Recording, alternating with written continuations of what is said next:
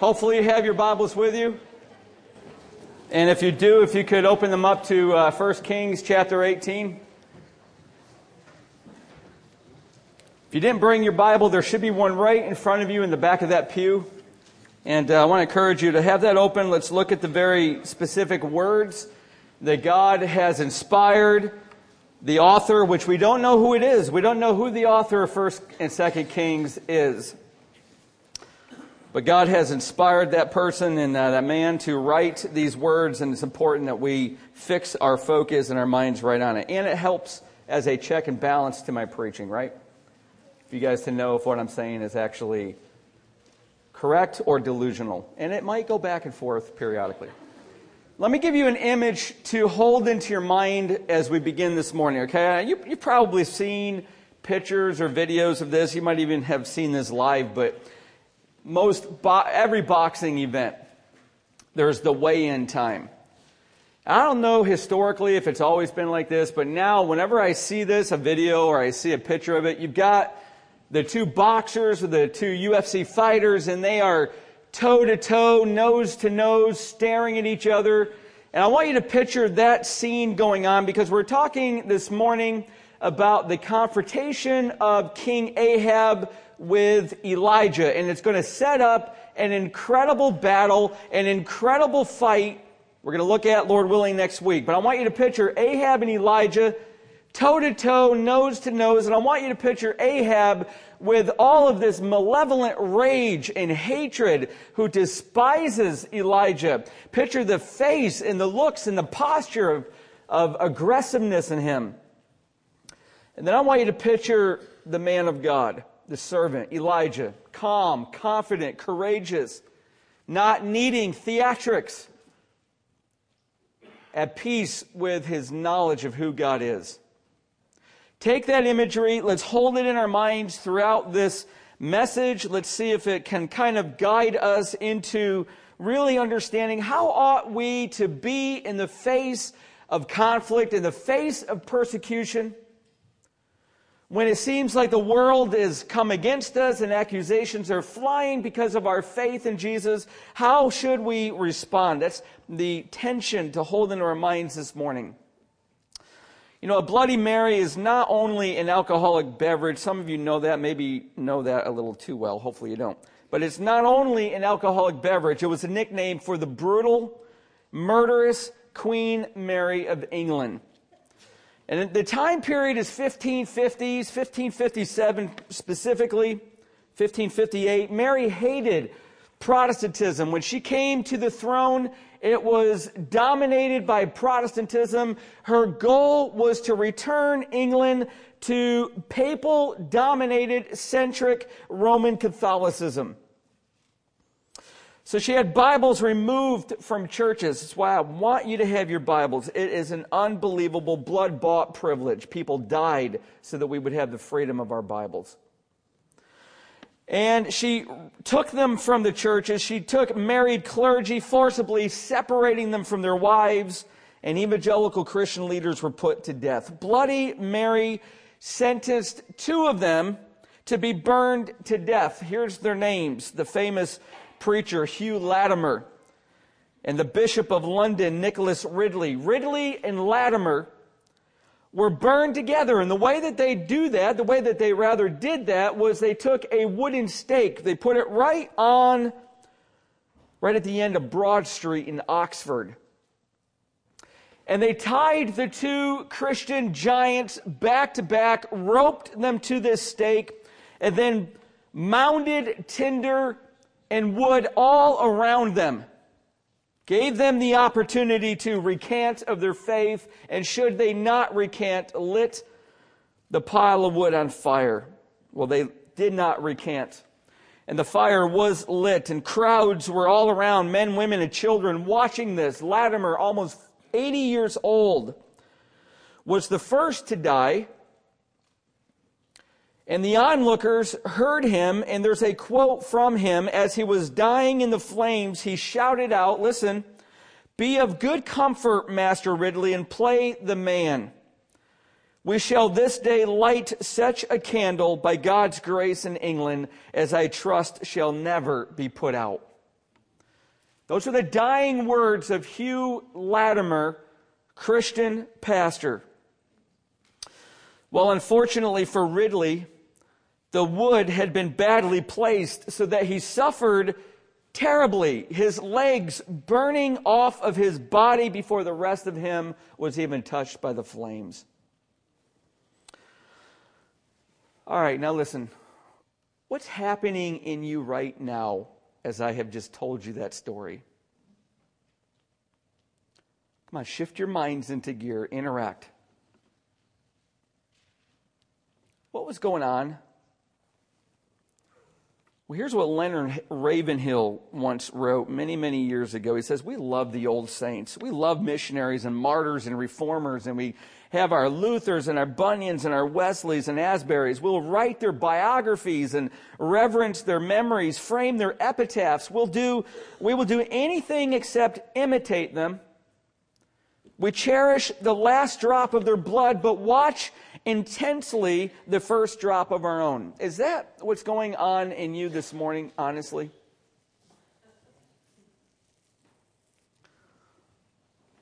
What would we do? This is so personal to me.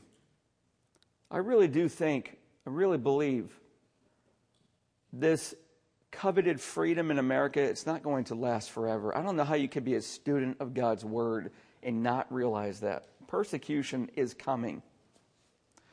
What would you do? What would I do? What will we do if our lives really do truly hang on the confession of our faith? Will we have the courage to serve our God no matter what the cost? Will we stand courageously defending God's glory? Do we do it now around the water coolers at work, the school cafeteria tables, or when the parents drop their little ones off at the bus stops? In that moment of persecution, and all the eyes have fallen on you, and all the voices have silenced, waiting to hear what's your view, what's your response on this controversial subject, whatever it is. Will you at that point declare your love for Jesus Christ? Friends, have you noticed yet, if you've been here, this is part seven, have you noticed yet in this entire series, Elijah's not preached one single sermon? He's not taught a Bible study. He's not gone on an evangelistic crusade. All Elijah has done is simply serve God when no one else would and fearlessly trusting Him in every single situation and defending God's glory. That's all He's done. And some of us in here, we might think, like D.L. Moody, you heard a few weeks ago, I'm just an ordinary person. What can I do for God? I don't have training. Well, God really doesn't need your onboard experience to do what He wants to do. He really does delight in taking the weak and using them in strong ways for His glory.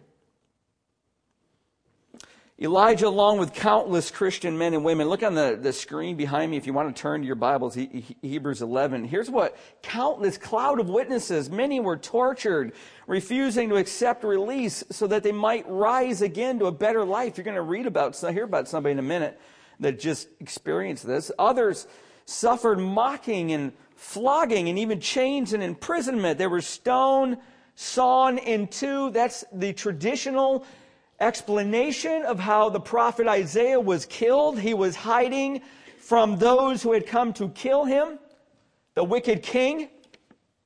He hid in the hollow of a tree. And they found him and sawed him in two while he was in the tree. That was the, the traditional way of how Isaiah from our Old Testament was martyred. They were stoned, sawn in two. They were killed with a sword. They went about in skins of sheep and goats, destitute, afflicted, mistreated, of whom the world was not worthy, wandering about in deserts and mountains and in dens and caves of the earth. You know what the writer of Hebrews is saying? And it's a personal message to us. We've got, we're in an arena called life the kingdom of God. And all around us are countless men and women and teenagers that have put their lives on the altar and suffered, and some of them died, and they are up in the stadium seats cheering us on, saying, Run your race, stay on the altar, put it all to God's hands, and whatever the cost is, stay there. We've shown you how to do it. You know, estimates are that there are more people suffering persecution in the name of Christ today than ever before in human history. Now, listen, let me ramp that up because one study says this that there is more suffering and people dying for Christ today than in all of human history combined. And we are nearly utterly untouched in America. Yet, all around the world, people are suffering and dying for Jesus Christ. When that comes to our shores, will we be ready? That's part of my, my conviction that myself, my family, and our church family, we've got to be made ready. And the way that you get ready for the event is to do constant, relentless training. How do you defend God's glory now? Will prepare you for when persecution comes. Well, we can learn a lot from Elijah and we can see how courageously he stood in the face of danger. So let's look first at the condemnation of Ahab. Ahab's the wicked king of Israel. He's the top person in Israel, the northern kingdom. And he comes, verse 17 of chapter 18, when Ahab saw Elijah, Ahab said to him, Is it you, you troubler of Israel? Is it you, you troubler of Israel? Now listen, it's not really that surprising that both Obadiah and Ahab have the same question to Elijah when they see him Is it you? Now, we're, we're dominated by the internet, we're dominated by text and picture messages. If there's a most wanted criminal, it can virtually get around the world through the internet. They didn't have any of that back then. Ahab probably saw Elijah once in his life, and it was so shocking that probably he didn't even remember specific characteristics because Ahab, Elijah levels God's judgment on him and then disappears. Well, so it's not that surprising that Ahab comes to Elijah after Obadiah goes to fetch him and says, Is it really you, Elijah? Well, Elijah sort of stands out. Look here, one of the, uh, one of the descriptions of him, 2 Kings 180, wore a garment of hair with a belt of leather about his waist, kind of John the Baptist like. So he's going to stick out. His picture, his appearance will stick in your mind, but while Obadiah calls him my Lord, a term of respect, my master, Ahab, look what he says, calls him troubler of Israel. Now, friends, listen, when's the last time someone has called you troubler of America? Or troubler of your family? Or troubler of Cornerstone? There are a few of us here for that one. I'm one of them. Troubler of your neighborhood. When's anybody ever, you, you may, Ken, you may be a troubler, but I'm asking, when's the last time somebody's called you that? It's archaic terminology. This morning. Yeah. And we know who called you that. She's sitting right next to you. So it's an odd phrase to modern ears. And it really doesn't sound that offensive. I mean, come on, sticks and stones, you know, Ahab. Let's get something with some meat on it here. Well, let's get our modern ears off and put on ears that Elijah would have had. And all of a sudden, it's a whole lot worse than it originally appears. A troubler in the Hebrew is someone who stirs the waters. Akar is the Hebrew name. Who brings about resentment, danger, hatred. And sure, here's what Ahab is doing. He's saying all of this famine, all of this suffering from this drought, Elijah, it's your fault. You're the troubler of Israel. It's a little bit similar to what we're hearing now from Eagles fans who are blaming Andy Reid for everything. I don't even know where that came from. I have to trust that was the inspiration of the Lord. Returning to our text. The most politically powerful man in Israel is yelling at Elijah, pointing a finger, eyes probably wide with rage, probably spitting vehemence all over him, saying, All of this suffering, all of this death, it's your fault, Elijah. You are the troubler of Israel. All right, but it gets worse. So let me take you a little deeper. The only person before this point in Scripture that has ever been accused with that phrase, troubler of Israel, the only person you've known his name, his name is Achan. You remember Achan, right? Of Jericho infamy. Achan, whom when God vanquished Jericho, who was thought to be, thought themselves to be militarily impregnable. God demolishes their walls. They go in under God's clear and severe commandments. Don't take any of the spoils. Here's Achan, who begins to look at, fixate on all of the wonderful luxury items that he's never had coveting begins to take place in his heart. And he says, What harm could there be? In fact, I deserve this. I fought in this battle. I've been faithful to God. I will take a little of the spoils and I will dig a hole below my tent and I will bury it. Nobody will know there is no harm. We do this all the time. But God says, somebody has profaned the entire community. You think churches can't be affected by one person's sin? Evidence to the contrary all through Scripture. And God points out to Joshua, why did you, or Joshua says rather to Achan, once God points out what had happened, why did you bring trouble on us? There's that same word that Ahab uses with Elijah. But it goes on. The Lord brings trouble, there's that word again, on you today. And all Israel stoned Achan with stones. Therefore, to this day, the name of that place is called the Valley of Achor. That's the same Hebrew word that Ahab uses with Elijah. Even more interesting, the words trouble and Achan come from the same Hebrew word. You want to know what Ahab is really saying to Elijah? Elijah, you're the Achan of Israel. And now we begin to see the full force of his threat. And just as all Israel put Achan to death and stone him. I'm pronouncing on you by calling you the troubler of Israel. I'm pronouncing you're going to die, Elijah. This is a charge of treason. You deserve to be put to death. You deserve capital punishment. This is what you have in store. Now you're standing, you're Elijah before your king of Israel, and he's telling you you're the Achan of Israel. You're going to die. Talk about the heat that has just sprung up on the altar. How are you going to react?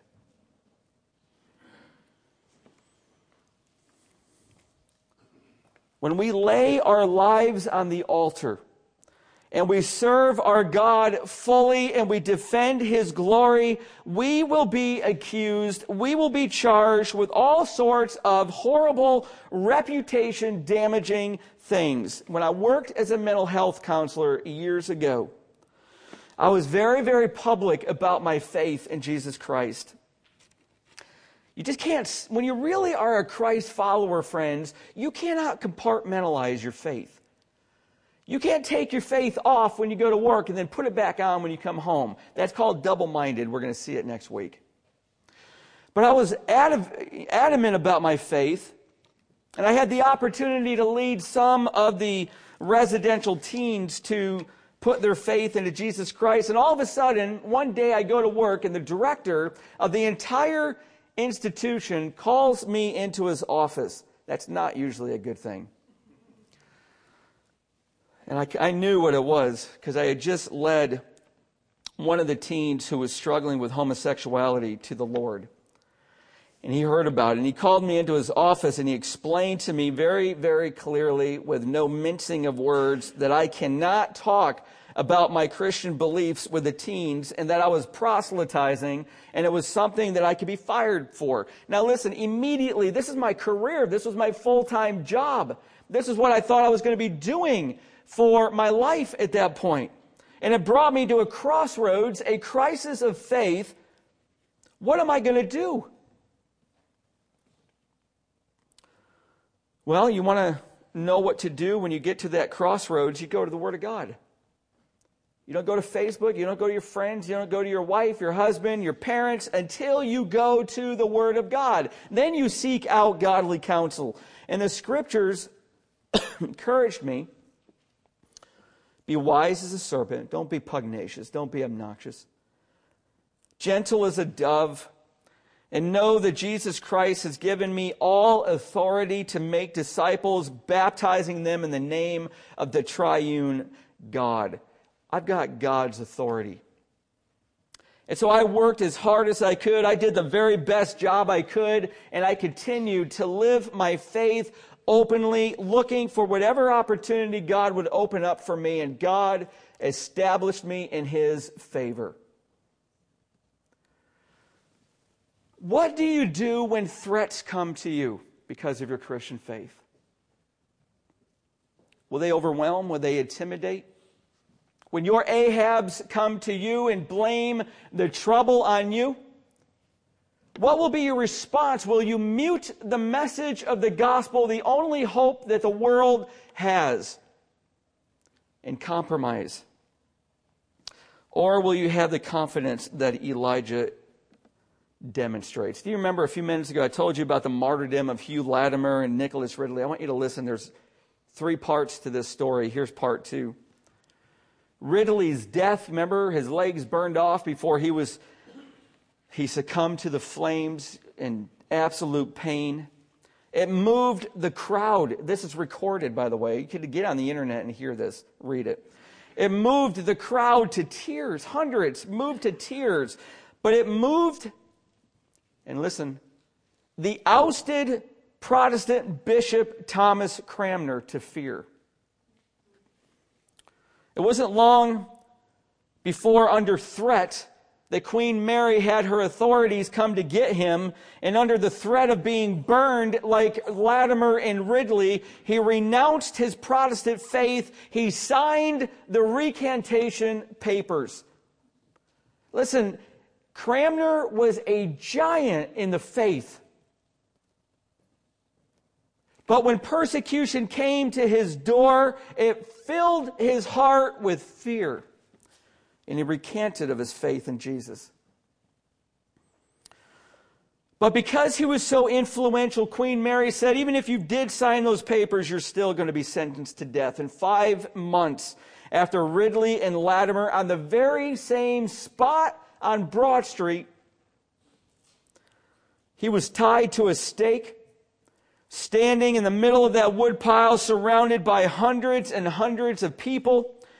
He refused to read the recantation that his hand had signed. Instead, boldly stating that he was a Protestant, he was a believer in Jesus Christ, though a cowardly one.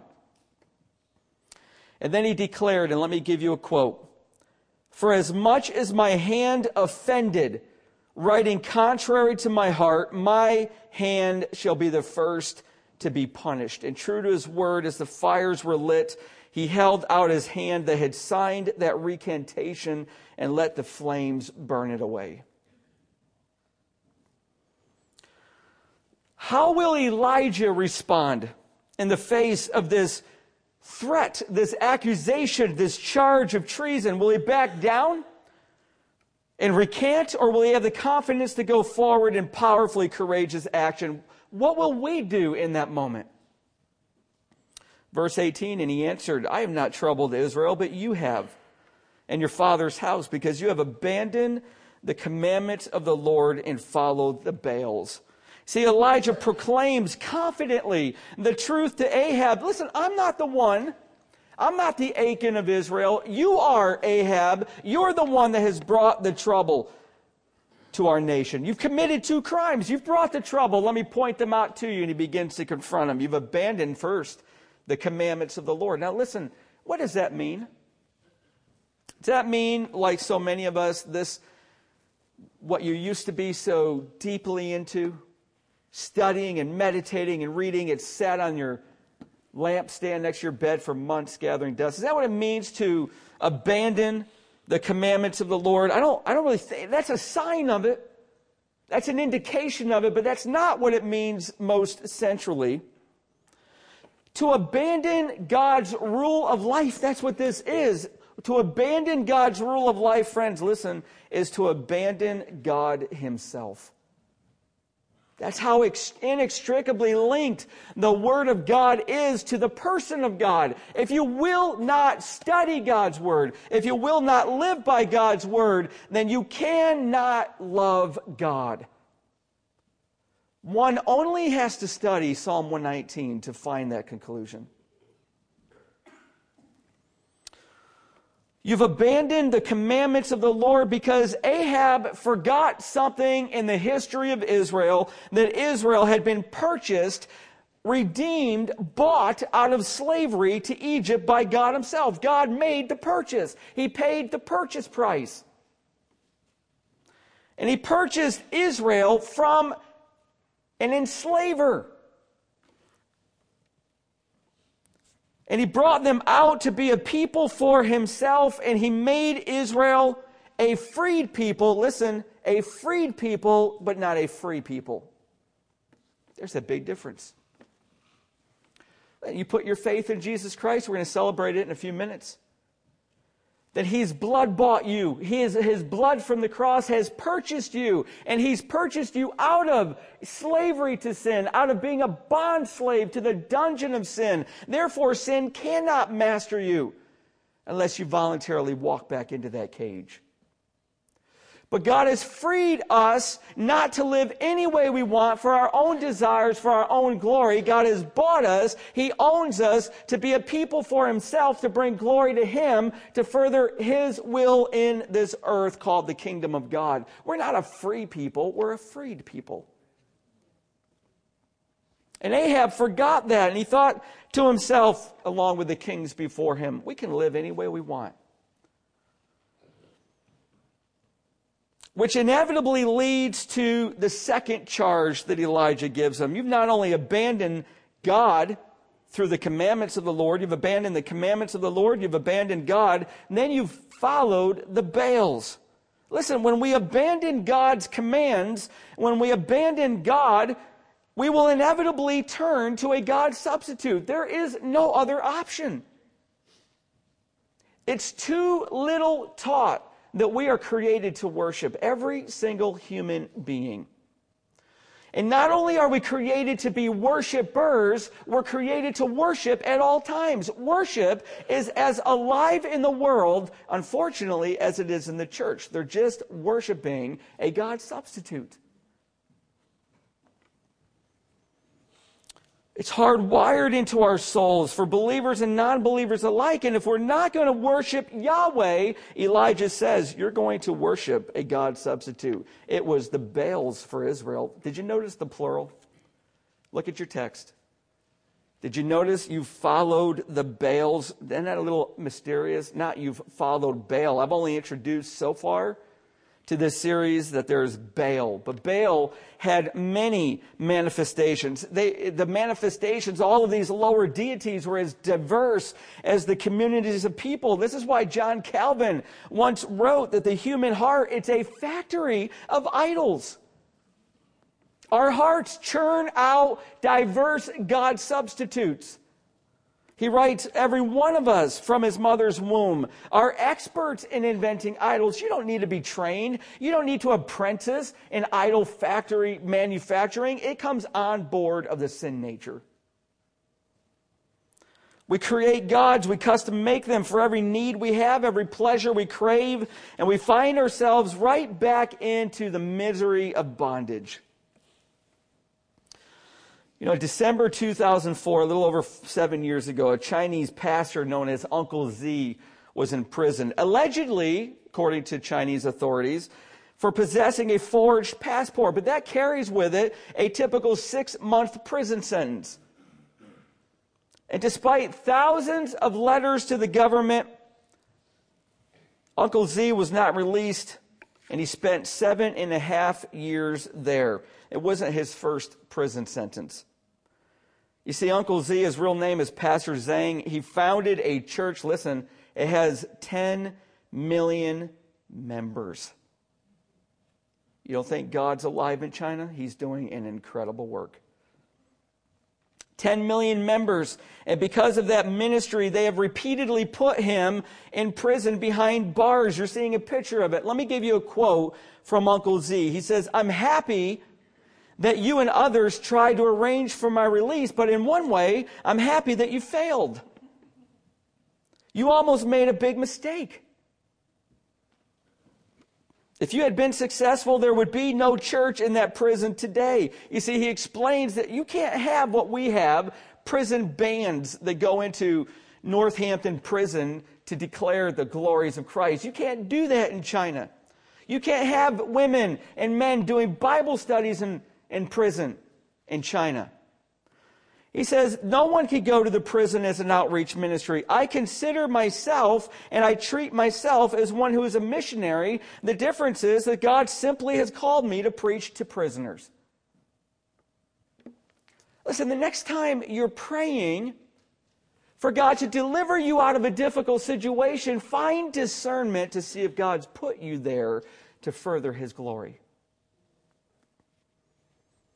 See, Elijah had this confidence, the same that Uncle Z had. He had this confidence to know that God had called him to defend and declare his glory and lead Israel out of the bondage that they're in to Baal religion, and it gave him unparalleled courage. And that's the third point this morning the courage of Elijah. You know, kings, you know this, right? Those of you who have to work under a manager or under a CEO or a president of your company or a VP. Listen, those in leadership positions, they don't really like taking orders. They don't appreciate it.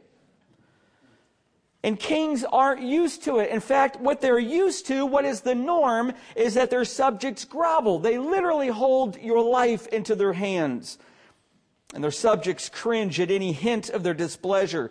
Elijah displayed no fear. He was so utterly confident in Yahweh, his God, and what God had sent him to do that it gave him unparalleled courage. Courage enough to challenge the entire pagan spiritual leadership of Israel to a contest. Look at verse 8, 19. Now therefore send He's saying this to Ahab. He's giving him a command. Now therefore send and gather all Israel to me at Mount Carmel and the 450 prophets of Baal and the 400 prophets of Asherah who eat at Jezebel's table. You know what that means, right? To eat at Jezebel's table. It means that the state was sponsoring that religion. This is why the evangelical free church even began. Because our forefathers and our foremothers, our patriarchs and matriarchs who lived in Scandinavian countries had to worship at state churches. That's the only churches they had.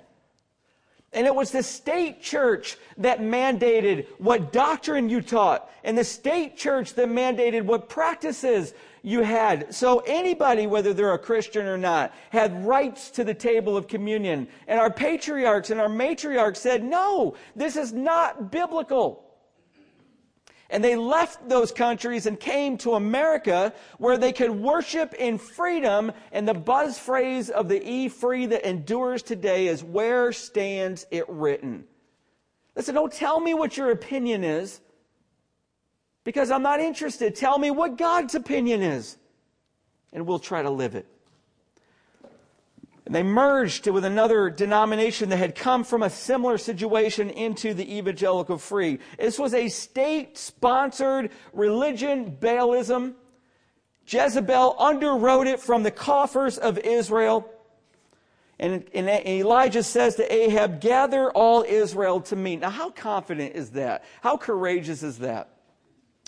All right, have you ever been with your unbelievers, your unbelieving friends, and all of a sudden a subject comes up and you defend God's glory and everybody stops to look at you. Or maybe one of your, uh, your unbelieving friends say, you know, communicates to you, I'd like to get together with you because you said something the other day that I, I'm, I'm not really sure I agree with. And all of a sudden anxiety begins to ripple through our hearts. We kind of hope they come in work, they call in sick that, to work that day and somehow avoid this confrontation. Listen, gather all Israel. To me, this is courage. This is courage that's born out of confidence. When you are confident in God and in what God's asked you to do, it will put a courage in you that will let you serve anywhere in the world and do anything that God says. And Elijah knows he's been sent to defend God's glory. He knows Baal is a dead God and that Yahweh, Elohim, is the one true God. So Ahab, bring me all the prophets, all 850 of them. And I'll even give you home base advantage because you've got a nice, shiny new altar on top of Mount Carmel and the Lord's altar is in ruins. I'll even give you every opportunity. Meet me with all of Israel right on top of the mountain. And it's one prophet of God against 850 prophets of Baal and Asherah. And what we learn is that you stand with the Lord, you're always in the majority. One against 850 is incredibly, overwhelmingly good odds to the one who trusts in God. Have you ever seen how great the obstacle is before you? Your eyes have gotten fixated and focused on this. We'll never be able to raise the money. We'll never be able to get this person to come to Christ. My marriage will never change. It's been years and years of this misery. And your eyes get onto the obstacle, and all of a sudden, your confidence in God's power begins to erode. Listen, when you know how great God is and your eyes return to Him, then circumstances do not look like an obstacle. Don't you know somebody that's struggling with an addiction? Will they ever be free? Pray and trust in God. That many, those many years of your painful marriage, listen, God can change them in a moment. Pray. That heart that seems impenetrable to the gospel, it can be made into fertile soil. So pray, whatever situation that seems too big for you is a Goliath that is easily fallen by our, by our God. So pray. That's courage.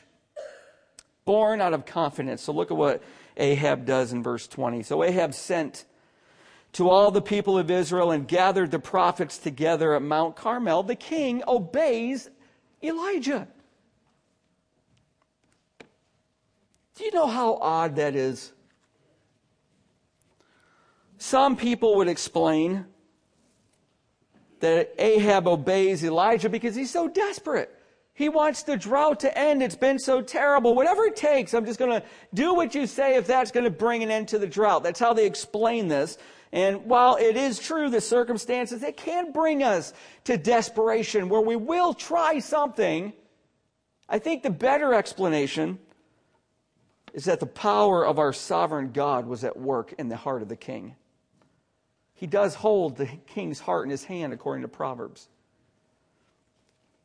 And God had Ahab on the throne for a time like that, just like he did the Pharaoh in Egypt. And as wicked as Ahab was, he was there for a, pre- a reason, for a purpose, and God is going to bring him to further his own fame. And this is the confidence of Elijah that brought him such great courage. Well, you know, I've told you two parts of the Queen Mary story. Let me close with this. Something happened that she never ever anticipated. The unexpected courage of the martyrs when they were dying in flames and in many, many ways fueled the public masses to support the Christians. This was nothing new. Nero experienced the same thing as he would take Christians and dip them into tar and then tie them onto poles and light them on fire for his garden festivals. that happened. As he took Christians who would not recant and tied them behind chariots and ran them through the streets of his city until they died. And as he held them up on the crosses and crucified them, all it did was galvanize the masses to further the gospel. Nobody seems to learn this. Certainly Queen Mary didn't. So in 1558, she finally caught on. And she made the decision to burn the Christian heretics away from the public eye, but by then it was too late. England was ignited to embrace the Christian message in the Protestant church, and we're going to find the same thing about to happen with Elijah. What can one man do when his soul is ignited with a passion to defend the glory of God? What can you do? Well, maybe the better question what can God do through you when He lights you on fire for His glory? You know, I'm hearing a lot of people. It's encouraging because it's the power of God's Word. A lot of people are saying, Pastor Tim, I want to live so fully for God. How do I do this? Well, I think that the answer to that question is probably beyond the scope of this sermon. But let me just tell you, it begins with a wholehearted commitment to serve God. Will you do that? Will you say to God, God, I am yours.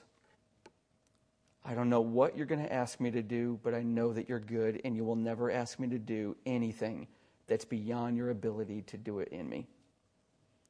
I will trust. Take my life and use it.